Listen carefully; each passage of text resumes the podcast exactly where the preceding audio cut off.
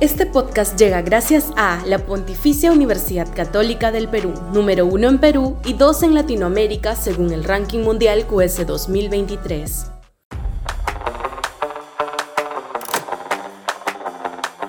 Mojiganga Congresal. Sudaca, Perú. Buen periodismo. ¿Alguien ha escuchado a alguna de las listas oficiales o extraoficiales que existen para hacerse de la mesa directiva del Congreso pergueñar siquiera un mínimo plan de acción legislativa para el periodo 2023-2024? ¿Alguna reforma? ¿Quizás retomar la política electoral? ¿Tal vez retroceder en algunas de las barbaridades cometidas como la de la SUNEDO? ¿Cesar en su intento de maniatar a la Junta Nacional de Justicia a los organismos electorales?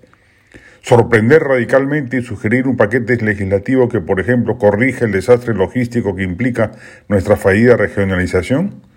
Detener la vorágine de proyectos populistas regulatorios que tanto daño le hacen a la actividad económica? De lo dicho, ni un pelo. Nadie en el Congreso piensa en ello, ni por asomo. Lo único que interesa es que la sumatoria de votos en base a los acuerdos alcanzados, como el de Fuerza Popular y Perú Libre, les permita hacerse de la directiva congresal. A estas alturas, con un Congreso tan fragmentado, en el 2021 eran nueve bancadas, ahora son trece, Nadie debería escandalizarse porque se junten partidos de diferente ideología, pero ello admite comprensión si es que va acompañado de un consenso relativo respecto de algunas acciones a tomar una, una vez que tomen el poder, si finalmente lo logran. No parece que ese sea el camino. Se trataría solamente de una sumatoria simple de votos para alcanzar un objetivo político, para, una vez instalados en el estrado del legislativo, seguir dedicándose a lo mismo a lo que este Congreso se ha dedicado desde el 28 de julio del 2021. Y con las otras listas pasa exactamente lo mismo. A este paso, el legislativo va a seguir arrastrando el inmenso desprestigio que lo embarga.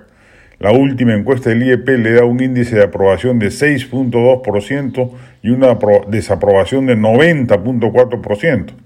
E Ipsos le otorga una aprobación de 9% y una desaprobación de 85%. Son cifras nunca antes vistas, por lo menos desde que se hacen encuestas, y es claramente un factor que contribuye a la crisis social y política por la que transita el país.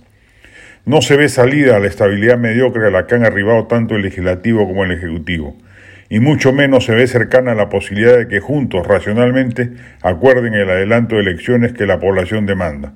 Se quedarán los dos poderes del Estado, orondos ellos, sin importar el clamor popular o el daño que le están produciendo a la democracia.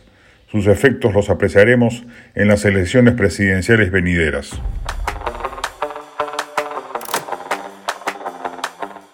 Este podcast llegó gracias a AFE, operador logístico líder en el mercado peruano que brinda servicios de almacenaje, transporte de carga, courier y cómics. Los puedes ubicar en www.afe.pe. Este podcast llega gracias a la Pontificia Universidad Católica del Perú, número uno en Perú y dos en Latinoamérica según el ranking mundial QS 2023.